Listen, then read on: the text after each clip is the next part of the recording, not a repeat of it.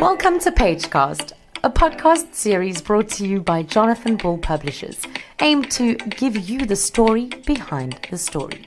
By interviewing the authors responsible for some of your most loved books, we explore the thoughts, ideas, emotions, and creative processes that led to the writing of these books. If you're a reader with a zesty interest in people and stories, do stick around and enjoy what Pagecast has to offer. When Secrets Become Stories by Sue Nyathi. South Africa is a country at war with its women. Rarely a woman can be found who has not been the victim of some kind of abuse or does not know a friend or a family member who has. Gender based violence takes many different forms emotional, financial, physical, sexual, and structural. It can be meted out by strangers, intimate partners, or a family member. In When Secrets Become Stories, women from all walks of life, across all racial lines, age, and income demographics boldly speak out. Many women are overcome by a sense of shame when they are sexually or emotionally abused. But sharing what was once a secret helps to break shame's hold. And that is why these true stories must be told. Lorraine Setole will be in conversation with author and editor of When Secrets Become Stories, Sue Nyathi. They are joined by three contributors Kathy Ann Park, Desiree Martin, and Melody Zondo. Just to start off, I would just like to warn everybody who has logged on that we will be discussing gender based violence and rape and sexual assault. So please, if you feel it would be traumatizing to you, um, you may want to log off. Um, to kick off, I just want to thank all our participants for their for being here and for their very moving and powerful stories, um, which are yeah I found quite amazing. And I think to start, I just want each of our contributors to tell us about their pieces, give us a short synopsis of what they are. And Robin, I'm going to start with you. If you could just tell us a bit about Because. Um, so, Because is the story of uh, when I was 18, I was I was raped by an acquaintance of mine, and it kind of is an exploration of the reasons possibly that I told myself why it happened at the time that it happened, and then how those reasons changed into why I eventually spoke about what happened, and and how I've had to kind of rebuild who I am in spite of it, and and realize that there's nothing that anyone ever does that warrants anything like that happening to them, or you know, there's nothing a woman can do that would mean that she deserves that.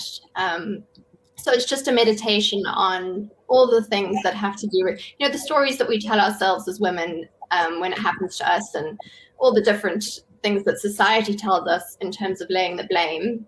And um, yeah eventually it does end with the notion that even if it happens to one woman that's one woman too many. And even if you only say no once that's enough. Thank you. Thanks robin. Um, Sinzeni, i'm going to move to you. And if you could give us um, bit of a synopsis of The Weight of My Wounds, which is a great title, by the way. Um, thank you, Pamela. So, my story is around body shaming. Um, you know, I, I've always grown up being a woman who has a, a weight problem. And um, in, in my story, I relate how somebody tried to use money and just be able to to abuse me about my weight and as well as about not being able to have children as well. So it's carrying that weight around and just being a woman and not being able to have children but somebody actually abusing me emotionally about it and particularly about my weight. And it's something that even after having experienced that with the particular person that I speak about in the book, um, I experienced it uh, not so long ago again online, and um, you know, it's somebody still asking to say, "Oh, I've seen your your face. You've got a very pretty face, but what do you look like? And, and and what's the other half of you like? You know so i'm a woman who carries a lot of weight in the lower part of my body. And um, it's having to live through that which can be quite um, emotionally wrecking and draining. So really my story is around the body shaming and also just being able to live with the fact that um, as a woman you can't have a child and a man uses that against you Mm, so there, there are many different kinds of abuse. Thanks, Sinzeni. And Lee, over to you. My apologies if you hear dragging. There's someone upstairs dragging furniture. So my apologies if you hear it. That's um, fine.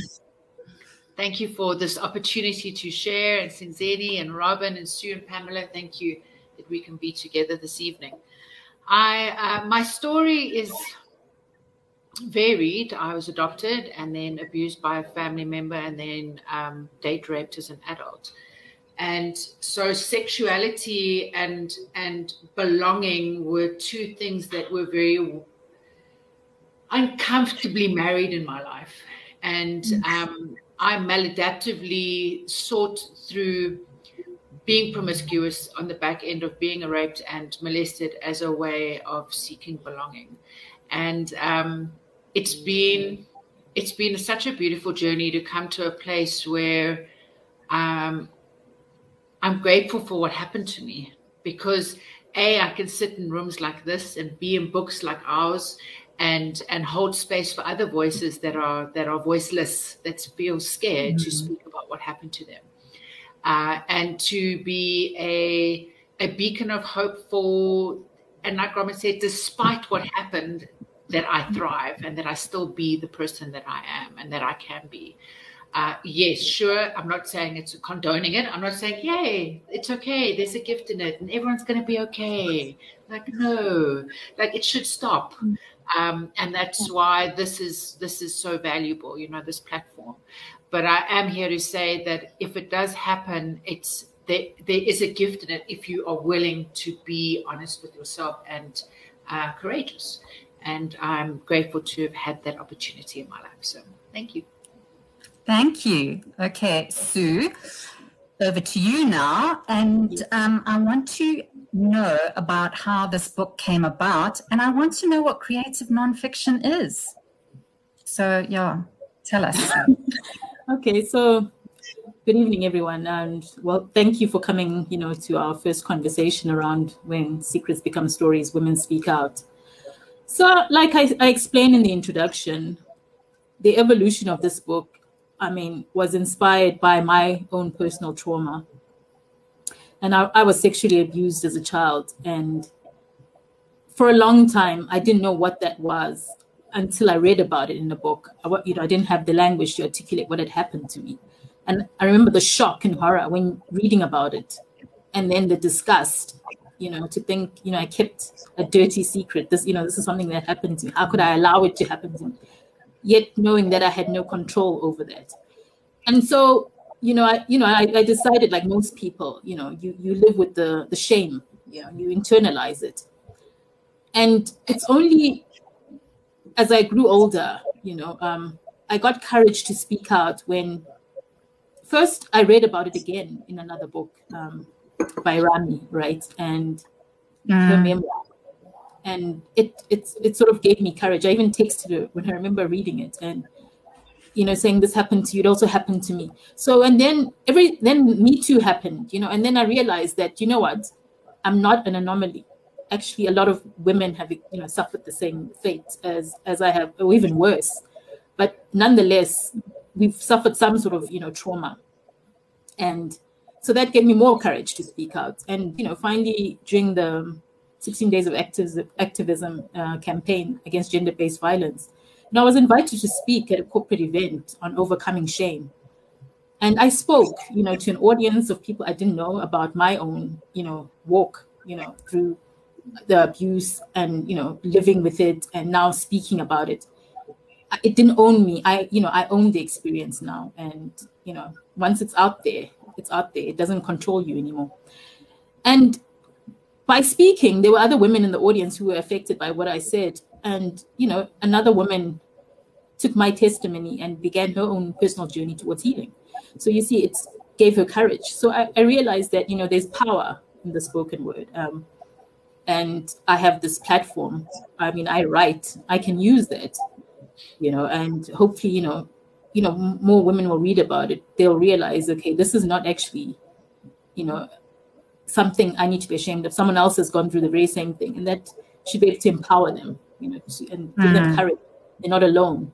So then, you know, I decided, you know, let me, you know, put a book together, you know, and it has to be real life accounts because I feel like when you fictionalize things, you romanticize them. You know, it's like, and someone tosses aside and say, okay, but it's just a book. You know, it's just fiction. But if it's you know someone's real life story, it, it, it has more strength. You know, although it makes it tougher, I think for you know people reading it, but mm. there's you know it's there's more there's credibility because you know you can see okay I, I saw Robin. She went you know she went she survived it. She's here today. She's not you know she's not the girl who was raped. That happened to it doesn't define her. And i think that's very important you know in in telling these stories okay?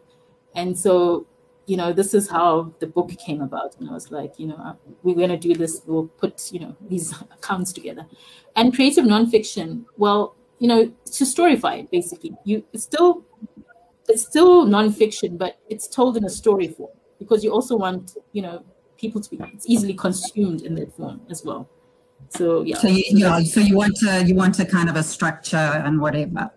Yeah. Yeah. And Sue, so you both contributed and you edited, and I want to know just from a process point of view, which did you enjoy? Which do you prefer? Am I going to get you in trouble with any uh, publishers? No, no. I mean, I think it was it was interesting wearing the editing hat, and I think it's something I do actually enjoy. I think my personality lends to it. You know, I I'm a natural nitpicker, you know. and yeah, so I enjoyed it. You know, um, I I enjoyed the experience. So, you know, I still like writing. I mean, I enjoy writing. I mean, I, I did write some of the other stories. I mean, not all of the stories were written. Some were, were told to me through voice notes, mm-hmm. recordings. So I wrote them. But yeah, I I still yeah I I I like the editor hats as well you know um, and i think maybe later I will grow into it and and it's something i could possibly do if i tire of writing mm, i think you'd be great uh, you, you had your hand up there Yes, I just wanted to acknowledge that Sue had written my story. Uh, it was so painful for me that I've tried over the years to write it, and then Sue said, "Well, why don't you? Why don't you dictate? Why don't you tell me the story, and then I'll write it?" So I'm very grateful to Sue that she's given me the opportunity to tell my story. I don't have to worry about the grammar and its relevance. I could just tell my story and be. And she wrote such. She wrote it so beautifully. So I just want to mm-hmm. publicly say thank you, Sue, for writing. No, it's, it's a pleasure. I think that's the thing with yeah, with, yeah with such things is that I didn't want not every woman who's had trauma is a writer. So I think it's very important that we still give them a voice. You don't have to be a writer to have a story. So mm-hmm. that's why mm-hmm. I felt, you know, no one should be, you know, excluded. And not every writer has had a traumatic experience. So it works both ways. So I didn't want, you know, to exclude anyone on the on those grounds. So, you know, as long as someone had a story you know, I, I was willing to listen to it.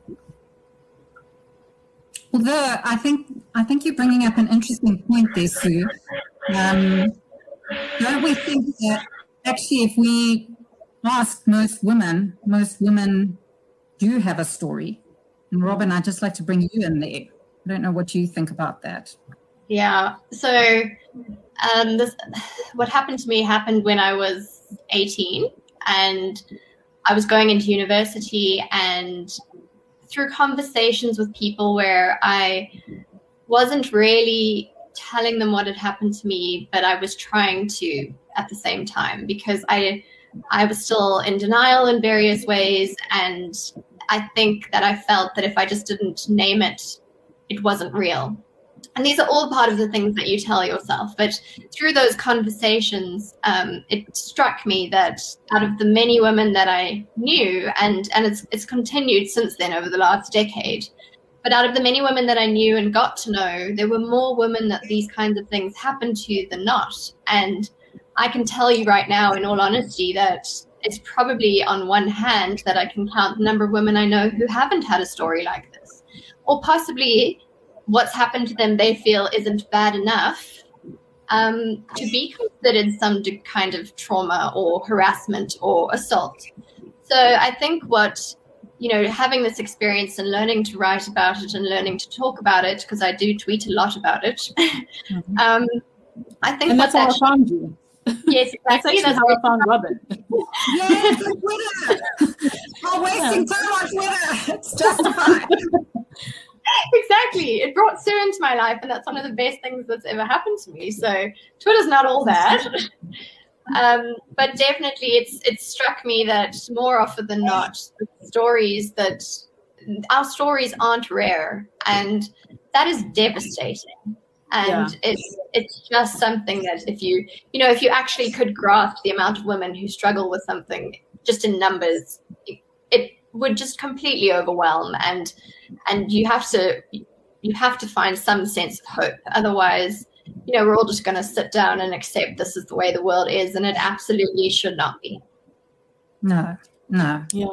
Okay, Sinzeni, I want to bring you in here because you know, reading your story, I I was so moved and and also angry.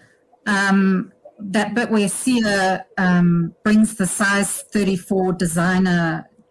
I mean, that was just yeah, I just wanted to punch him in the face like immediately. Um, and then I needed to go and meditate, and I was fine. But how was it for you writing the story? You know, were you happy to be included in the anthology, or was it very painful? What was it like for you?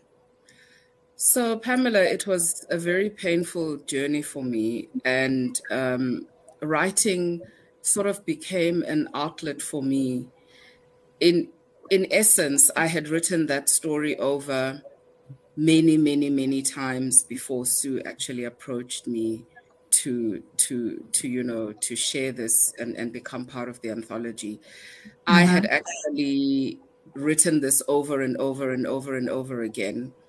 And I have folders on my phone where I've written this to myself to say that it actually is okay. And I think that when the person in the story came to me um, in 2019, and I was in Cape Town, and he managed to trace me down and he looked for me because, according to him, now I was a very successful person and I was doing very well in my career. He found that it was actually okay for him to to come and start talking to me and he still had the nerve to say to me and this is when i realized i actually had not healed because he said to me oh my goodness you've lost so much weight and and i had actually lost a lot of weight but for me the pain was in the fact that he still related to me through my weight again you know why is this got to be the first thing that you say to me again oh you've lost a lot of weight but I must thank him though, because I I went on a journey many years because I'm what I'll be turning 48 soon. And this happened to me probably 10 years ago. Mm-hmm. And yes, I know everybody always says, Are you truly 48 this year? And yes, in two months' black time. Black, honey, black Styling. So, so, so I went on a journey where in 2013 I, I mean, I used to play sport and do everything, but in my adult life, I actually wasn't very active. So I actually went on a very brave journey in 2013 and I hired a personal trainer. And I think, Pamela, you've seen me at gym as well. And looking impressive. Thank well, you very much. So I must actually thank the personal trainer, Mandla Nhlego, because, and we call him the beast at 365 training. He got me to accept my body and actually made me realize that there was so much more that I could do with my body and that it wasn't only about how your body looks. And I'm actually beginning yeah. to allow me to cry. So Please I think cry, he, played, he played, a very yes, he played a very instrumental journey in in ensuring that I began to accept my body because I actually realized all the limitations that I placed on it were not necessary because I could do so much more. And when I focused on being healthy, having a healthy heart, being fit, and and and being able to move and do much more, I began to enjoy um, exercising. I began to start watching what I eat. Um, and and the weight began to fall off. And right now, I actually don't focus on my weight, and I enjoy dressing for my body. I always say, and I laugh about it and say, you know what?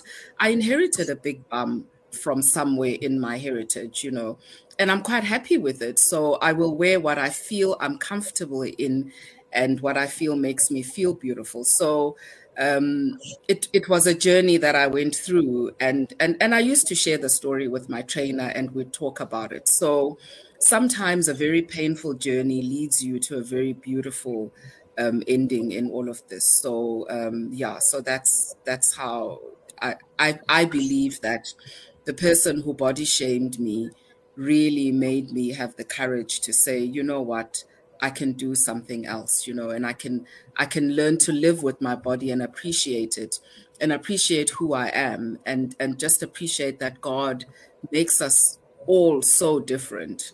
Um, and that we all would never look the same. So the world can't only have skinny women, and skinny women, it doesn't necessarily mean that if women are skinny, they have very good hearts because you can actually find beautiful love with a woman who is much bigger and she would love a man to a point where he's really just a much happier person. So I'm happy that I can move my body, that I'm flexible, and I actually enjoy going to gym. So if anyone followed me on Instagram or Facebook, you'd realize I do spend a lot of time exercising, not because I want to be skinny, but because I really do enjoy it.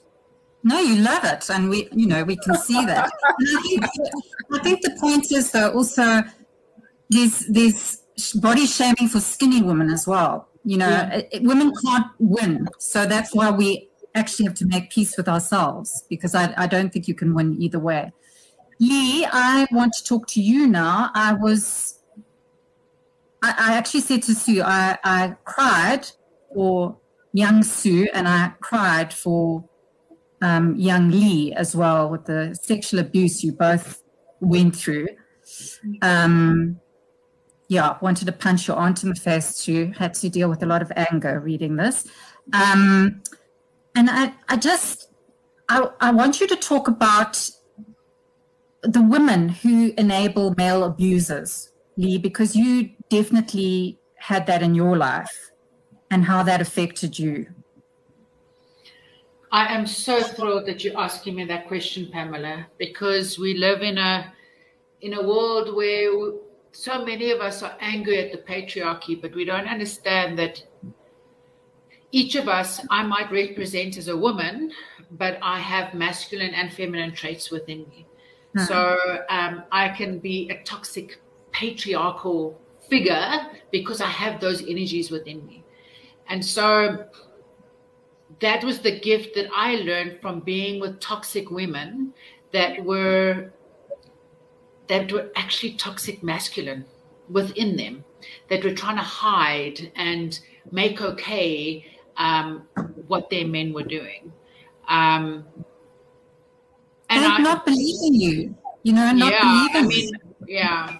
I mean, for me, it's so sad. Like if I go back and I, if I have to, so those that don't know, um, I was molested by a family uh, member um, due to legal reasons. He uh, wasn't I, he wasn't prosecuted, so I can't say exactly who it was. Um, but it, I told my aunt, and she said that I was lying. And um, if I have to come, like if I have to elevate myself out of the situation and hold compassion for her, that I wonder what was going on for her that she felt, and she's a deep feminist. I mean, if you met her, you could you would you wouldn't believe me because she is a massive feminist and um, to this day, we'll find reasons for um, for calling me a liar because it's so it's such a it's such a I don't know it's such a shameful thing for her. Um, and I just have to hold space for what has happened to her, for her to have done that. You know, if I if I take me out and I just think of what is it in her that that like I don't know, maybe it happened to her as well. You know, maybe the same person did Mm. something untoward to her, and she couldn't speak about it. And so I'm not justifying it. I'm not making it okay. I'm just saying hear I this hear you. journey, we need to have compassion for all parts of it. You know, um, um, I, but I also do think it is that thing of, you know, people people don't. It's it's not something you want to accept. You know, we want to think about the um, the stranger in the alleyway. You know, we don't want to think that it's um, that nice uncle or you know Robin, that lovely private school boy, or you know whatever. We and, and if you think about it yourself, um, if you think about your own partner or whatever, would you want to ever admit or acknowledge or accept? You, you wouldn't. You know, you wouldn't want to. It would be a very, very hard thing to do. So, I mean, I completely hear what you're saying in, in terms of that. And and Robin, I just want you to come in there on the the idea. Well, in fact, both ideas: not being believed, the lovely private school boy. If you can just talk to us about that. Yeah, so I mean, I think that was part of what made it really tricky for me to diagnose for myself what it was that I had experienced because, um, you know, he got 10 A's in matric and he was this tall, athletic, charming, intelligent guy. And to have a crush on someone who then takes advantage in a way of the proximity you're willing to put yourself at with relation to them. Um, you know, we grow up watching Hollywood films, and the bad guy looks like the bad guy, and you read you read fairy tales, and the big bad wolf is a big bad wolf, and no one ever warned me that the guy who's sitting in my extra maths class is the one that I should be afraid of, you know. And Mm. the one thing I always say to people online is if you can give me a book or, or a checklist that explains to me how to tell other women who they should be afraid of, who they should avoid, then I will stop saying that it could be any man. But no one can give me that list because it doesn't exist. It's fathers, it's brothers, it's best friends, it's sons in some cases. It's it's any man at any moment in our lives, in any context. Mhm. And you know, every man almost has that implicit threat within him. And I don't feel bad saying that a man has to prove to me that I'm safe in his company because unfortunately the world has proven to me that I'm not. So and on the on the topic of not being believed, you know, that's part of why it took me four years to say anything. Because I thought people would look at me and they would look at him and they would go, That's not a rapist. And you were at that party, you drove there to that party. He invited you to that party and you said yes. And when he kissed you, you kissed him back. So it's all these aspects where we we almost look at our own behavior and we go, What did I do? And what did I do that was unacceptable? Whereas everything that is unacceptable is these men who are doing that. It's these men who are taking advantage of us and forcing themselves on our kindness and on society's decision to raise us all very politely. You know, to nod and smile when we say no and to say no thank you and to respect all of these requests that get made of us. And I think in a way it almost turns us into these I don't know. I mean, I don't want to say that we're being raised to be ta- to be victims. We're not, um, but there are just these sort of behavioral aspects to being a woman um, that do make No, us. no, I mean, I completely hear you. I, I, when I first moved up to Joburg, I was held at gunpoint at home, and um, and I remember like the guns sort of pointing at my head, and I mean, I'm sorry to laugh, but it was funny because I was like trying to scream, but it was like it felt impolite, like it was, you know. So it was like my voice. It took a while, and I was like, God, I'm a, you know, I'm a drama, I'm an actor. Like I should be able to sort of project my voice at this point, you know. So it was sort of quite funny. So I think we all have that where you, there's that sense of disbelief. Is this person actually doing this to me? Yeah. Mhm. and to come to grips with that and then to be able to react i don't know sue you're nodding there. Come Yeah, in I mean, it, it's always like that. And then you you you want them to acknowledge what they've done like they've done something wrong and they don't. Mm. And i think that's why we transfer the guilt and the recrimination to ourselves because it never comes from them you know? So you you you take on that blame and say oh, it, it, it clearly it must have been my fault because why doesn't this person take you know accountability for their actions and mm. yeah like robin says you know they're not written on the head you know like abuser. I mean if, if they came with the tag even on the yeah, yeah. We, it, it's, it's so much easier. so i think it's realizing that any man at any point can you know move cross that thin line and and become an abuser. And i think because a lot of abuse happens privately it's mm. privatized you know. Um, people then think it's a private issue you know um, it, it doesn't happen in the public domain so which makes it more difficult to persecute because especially the abuse that takes place in the home you know um, it, it, it's it's tough and that's where a lot of it takes place yeah, it's so, behind closed doors, so nobody nobody can see. Okay, let's chat a bit about um, the dangers of social media. Um, in my email to you guys, I was calling it it's it's social media is a playground for predators. So yeah, yeah I mean, and I think you know also those of us with younger kids or whatever, it's it is very concerning. Um, yeah, who wants to chip in there? I so think I if I may jump in here. May I so, jump in? Put a hand up. okay, I'll mm-hmm. start. Thanks, Lee. I'll start. So, so I, so Pamela, yeah. So one of the things that I found is you always get this whole inbox DM story. Men come at you. I've had several come at me, and just even for someone to still want to come out and still body shame me on on a platform like Twitter, which I sometimes say Twitter can be so vile, Twitter can be so yeah. bad, and and and the thing is, I I had not even indicated to him that I wanted to even chat to him. You know, it was like, "Hello, how are you?" And I responded, "Hello, I'm fine." I thought he would ask any other question, and he says, "You're a beautiful woman," and I say, "Thank you." and and then he says will you send me a full length picture and he sends me his and i'm like no but, but well because i didn't think we were at that stage because why should i be sharing my picture with a stranger and i don't really know who you are? Mm.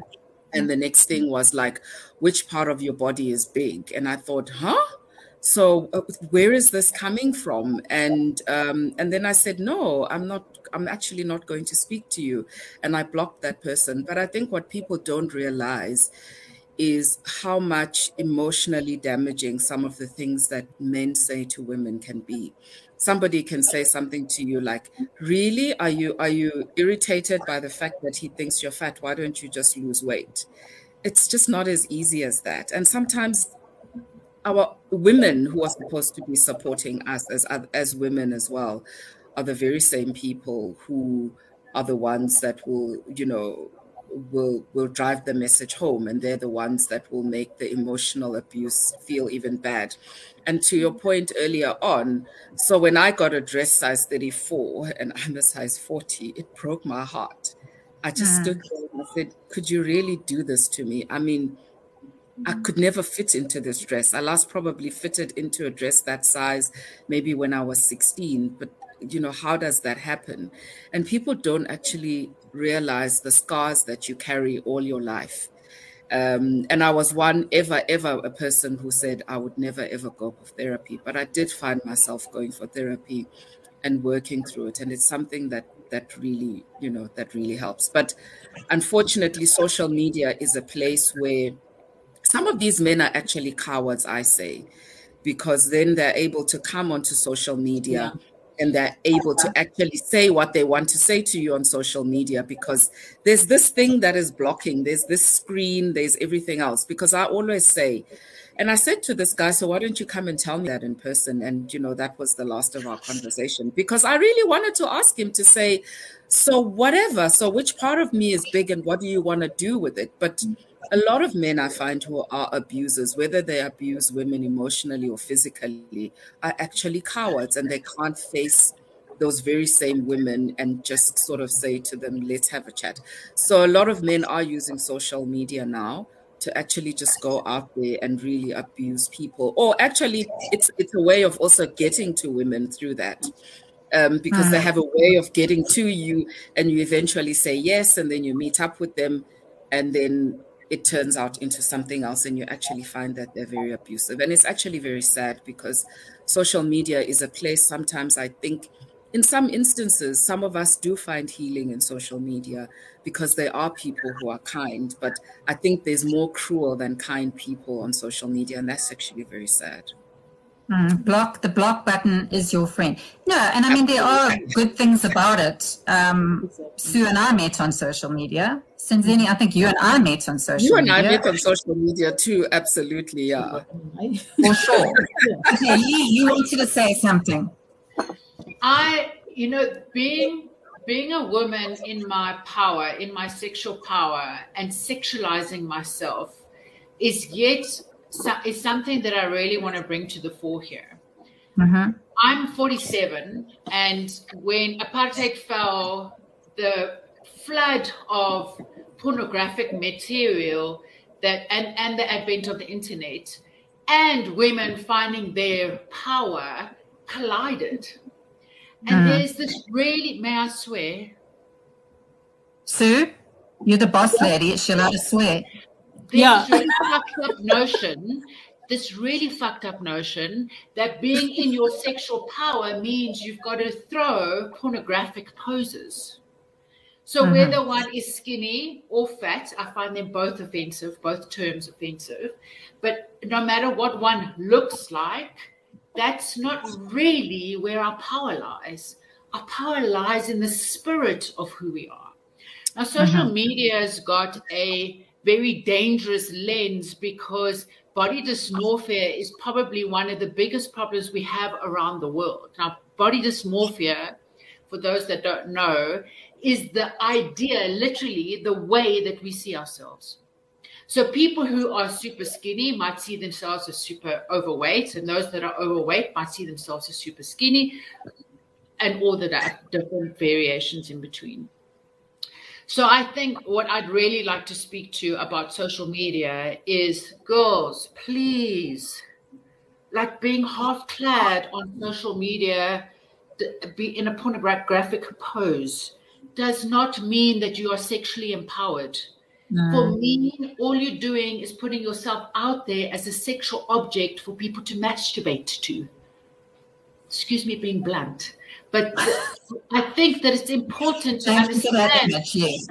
Sorry, but I work in this field. I work with sex addicts. Yeah. I work with people who are traumatized yeah. by sexual abuse, and I really and feel very passionate about passionate about where our true empowerment lies. Our true empowerment does not look doesn't lie in what we look like. It lies in the spirit of the grace that we are. So I'm glad that you brought up the social media thing because I'm like, yo, girlfriends, like, no, no, mm-hmm. like that's not empowerment. That's not female empowerment in like being in a bra and panties. Like, I don't know. That's just my opinion. Maybe I'm wrong. Mm-hmm. Has somebody mm-hmm. else got a different opinion? Sue, I, I, you sound- I totally agree with you saying, you know, the beauty and power of us is within. It's inside, it's who you are. But the way social media is set up, it doesn't entertain, you know, your internal. It's more about external and that's mm. why people you know it's all about the facade projecting you know that you know outward appearances. That's what it's about. It doesn't celebrate the inner strength you know you know your your inner beauty.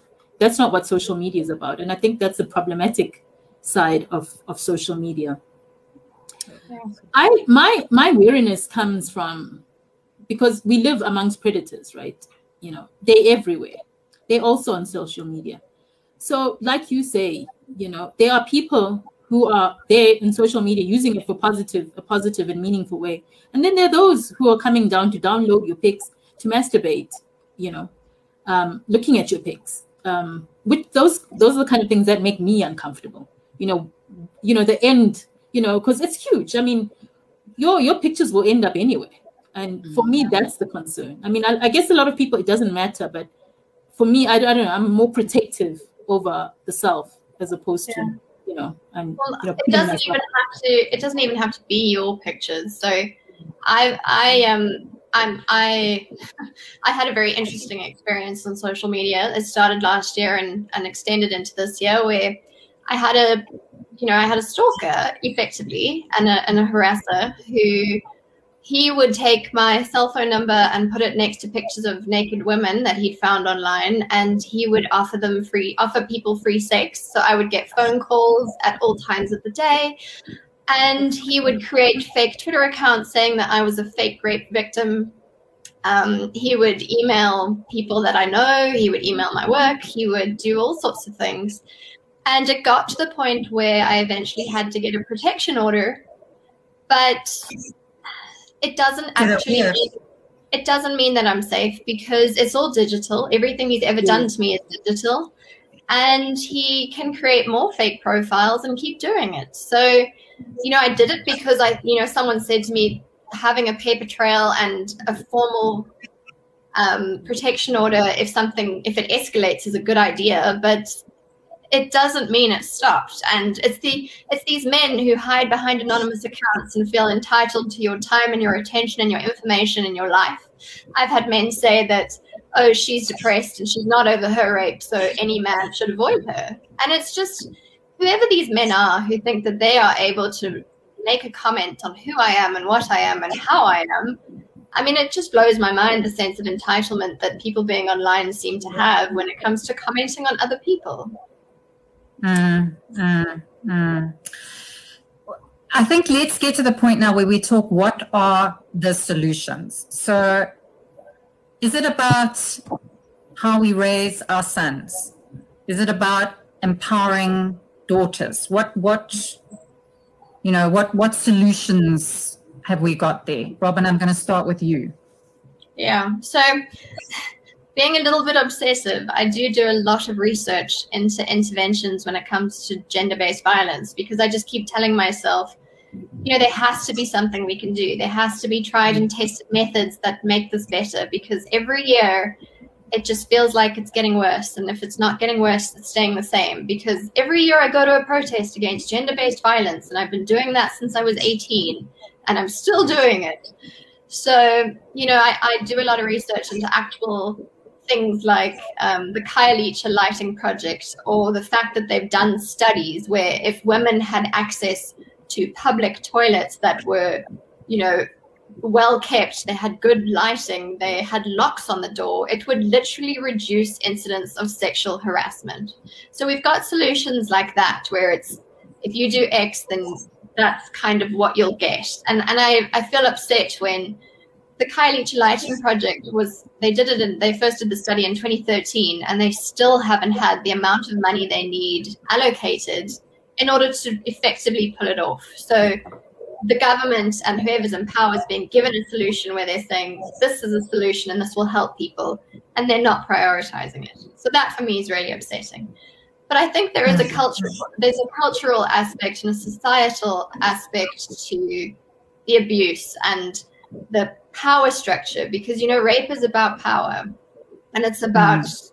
it's about so many things so whatever it was you know how do you look at a man like the man who raped me and go oh there was something in his upbringing that led him to think that was okay how do you pinpoint that mm. i think well, that you know giving women platforms like this to speak out helps i think it's so mm. important and that's why i'll forever be grateful to sue for for having for, for thinking of this book and, and getting us involved in the project. But you know, I don't know how we start to change the cultural and societal aspects of this.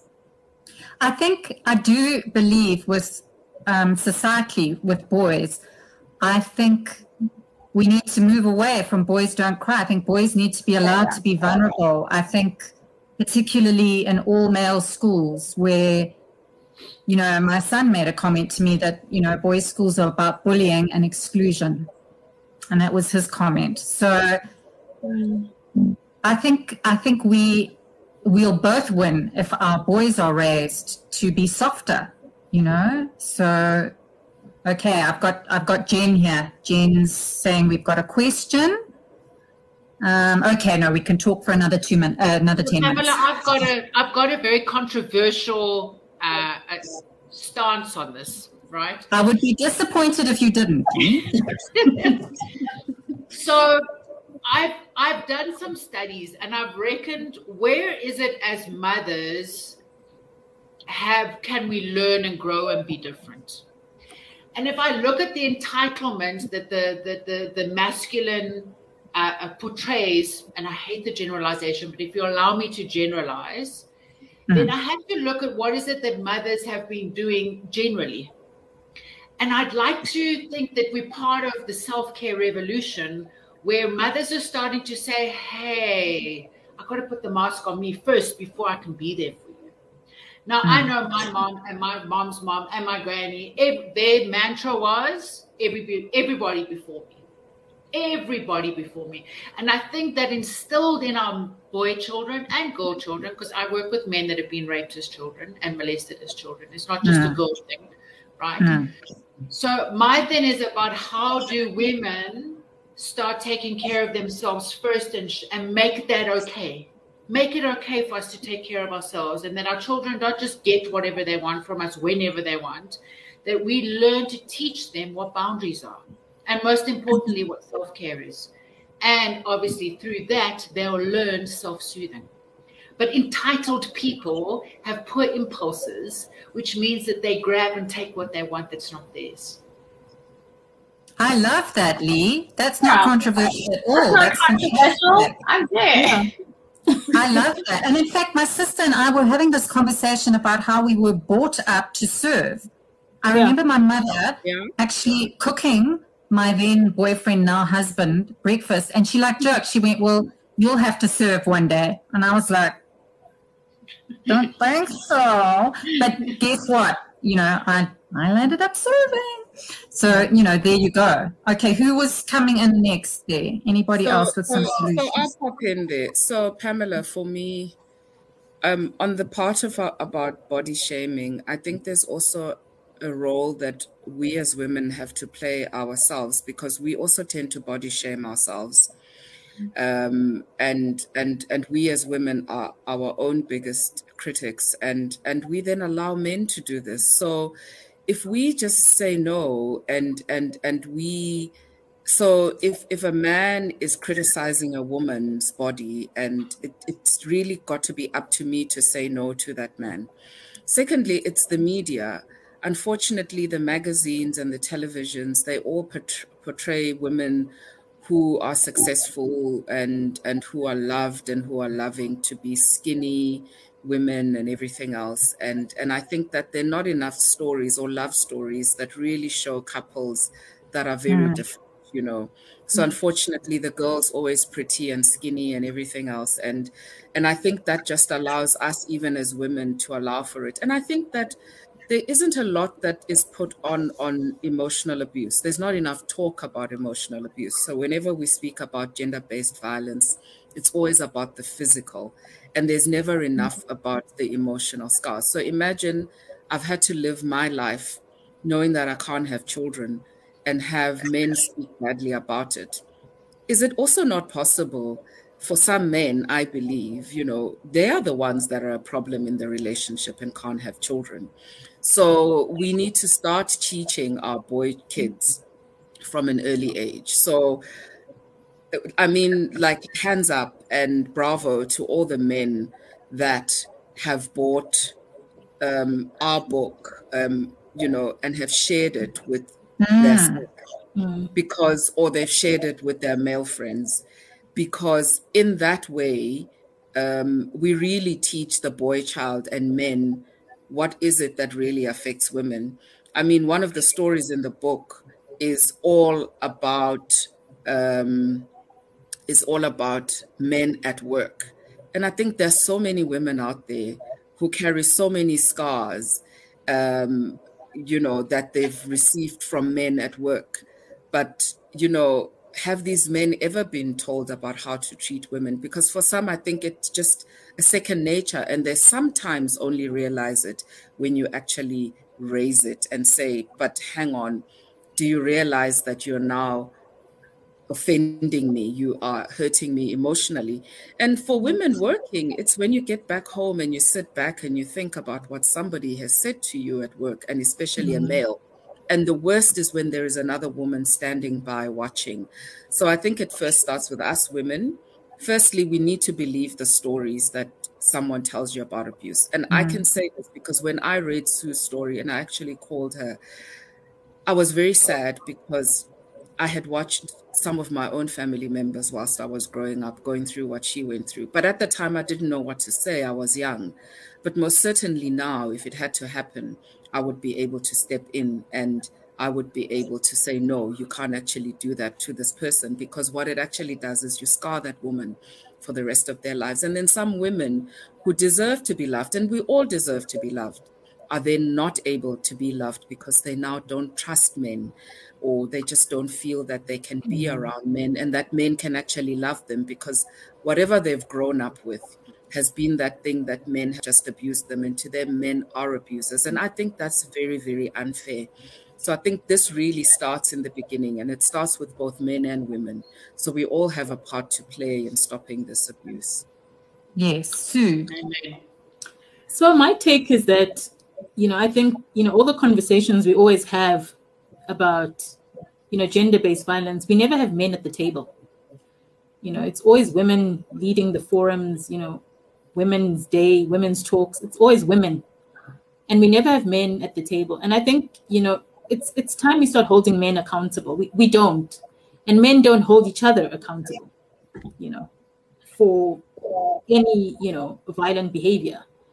And it's i think we, we keep blaming women like to say they moms are not raising the men right you know or there are there are women there are boys who are raised you know in good homes you know. I mean if you look at it you know some family other members of that same family turned out well but then you know you, you find that that guy so why are we blaming the mom you know i think at some point as as an adult you must take responsibility for your own actions you can't keep saying well, it's because mom did ABC. No, at some point, mm-hmm. it's no longer about what your mom did or what you did. You have to, you're an adult. You have to become responsible for your own actions. You know, so. And maybe, I, yeah, maybe it is that. Maybe it is about going, and I think also, you know, it is that thing of when we know better, we do better. So when when people understand that actually you know, making a comment about our weight or whatever, whatever, whatever, telling a rape joke, which, you know, I've heard sitting in a story meeting, um, is actually not okay. These things are just not okay. You know, whereas before, I think, you know, was accepted. And I, I must admit, I don't know about all of you, but I kind of just got used to it. You just accepted it because that's how it was, you know.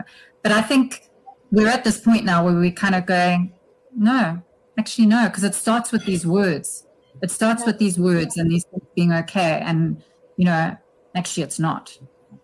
It's almost know. like we need to. It's almost like we need to extend that that theory around. They say that what actually diminishes crime is the certainty of being punished, not the severity of the punishment. And possibly it's about it's having that culture where if you say things that are inappropriate or do things that are inappropriate, there's a certainty to the fact that you will receive a negative response. You will be socially ostracized. You will be, you know, in some way held accountable to your actions, to your choices, to your words.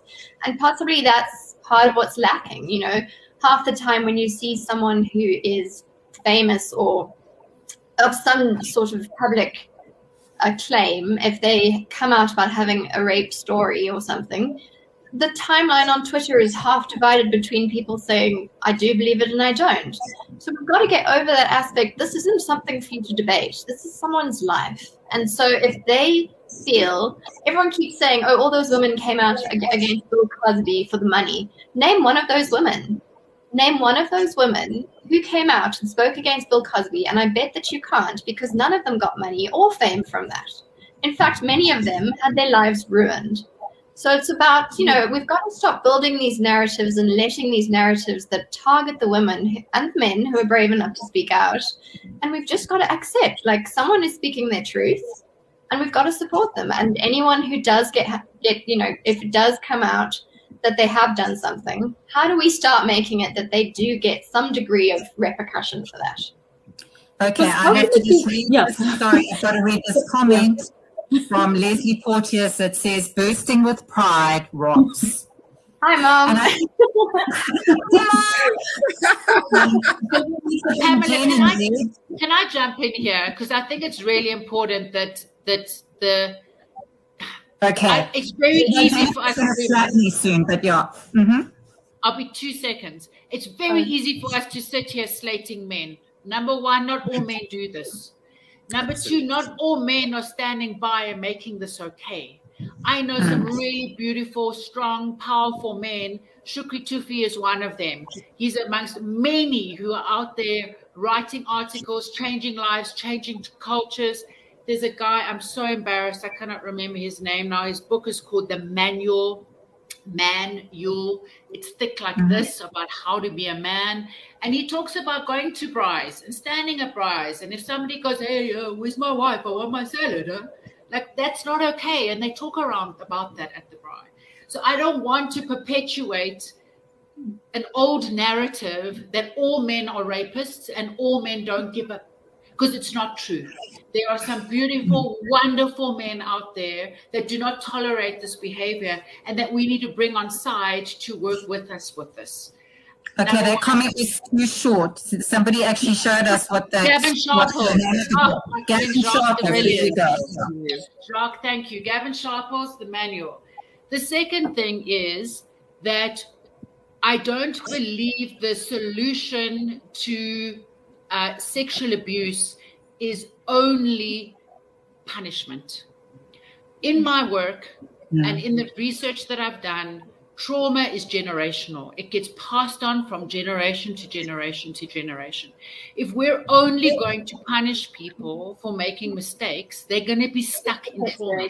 Yeah. We need to be taking a, a more proactive stance in offering education, coaching, counseling, therapy, a compassionate approach to sexual abuse so that we can change the tide. That's my I love that. Thank you, Lee. Okay, Jennifer, come back in and tell us the question. Hi. So, first of all, for Robin, someone has made a comment. I'm not sure if this. Oh, that's the wrong one. Sorry. This one. Erica says, Robin, a friend of mine, Stalker, is now in jail.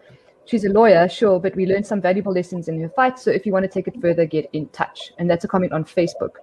So, um, perhaps after the launch, you can go and reply to that comment and get in touch. Um, That's and wonderful. then Thank you. there's a there was a quite a um, difficult question here. I'm not sure if anyone will have an answer, but I thought maybe we could just it could spark a bit of a discussion. Barbara says, "I was molested and raped, and I froze. Why did I not fight back?" And I think that's a question that a lot of people ask themselves. And I think we'll hand that to Lee. Yeah, Yes, sure. so, so there's a biologic. There are three biological responses we have as human beings. It's called the fight, flight, or freeze. Those are biological. They are not thought through. They are part of the limbic system, which is the the reptilian, the most ancient part of our brain, and it has got nothing. It bypasses thought. So there are some women that can fight. Oh, harder than I probably would have wanted to do that 20 years ago. Yes, I claimed it. So there's some of us that would have wanted to fight. There's some of us that froze. I froze. And there's some of us that run away. And part of the healing process that I've been through myself and with clients is to forgive ourselves for the biological response our bodies chose. And to know that you might have frozen in that moment, but it doesn't mean that you can stay frozen in the moment. You can take your power back, and therapy is part of that process. Okay, Robin, do you want to add to that? Yeah, I was actually I was thinking a lot about um, a, a girl that I spoke to once about what happened to her, and she said that one of the things that she was most confused about is that there were still physiological responses, normal physiological responses, such as you know she lubrication when she was raped, and she was confused by that because there was this element of logically understanding that what was happening to you was assault and it was completely wrong and she felt betrayed by her body and it also caused a lot of doubt where she went did i actually want it? And i've now made it bigger than it is. And and i think what we've got to do is as women we've got to talk about those things because we've also got to understand to lee's point there are these biological responses that are going to happen and you are not responsible for them and they do not in any way imply consent and nor do they imply that what happened to you is what you were asking for or that you enjoyed it. But, you know, it's about we've got to remove the shame and the guilt that we associate to those things because they hold so much power in terms of keeping women silent. Mm.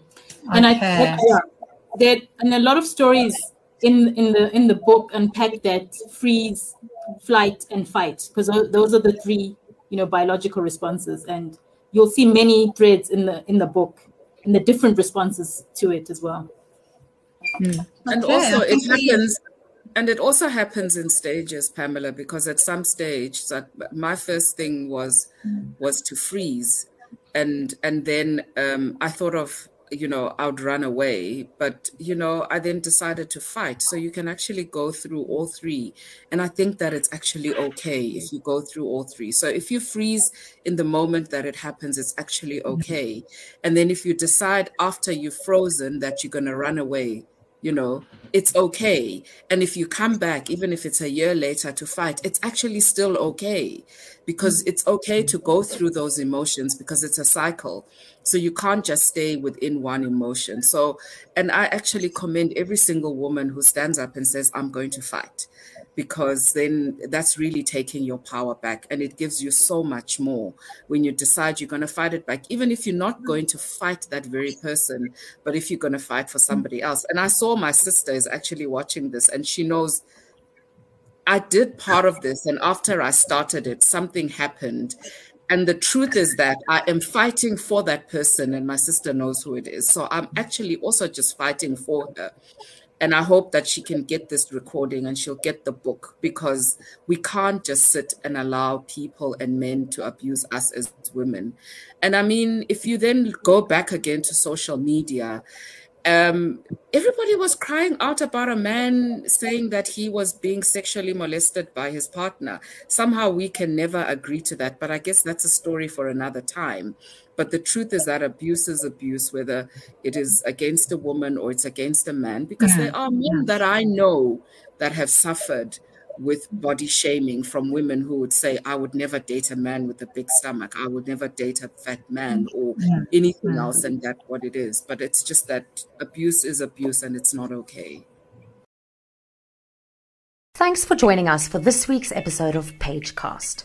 We have an incredible lineup of author interviews, so head over to our Facebook and Instagram and follow Jonathan Ball Publishers to stay updated and in the know regarding future episodes.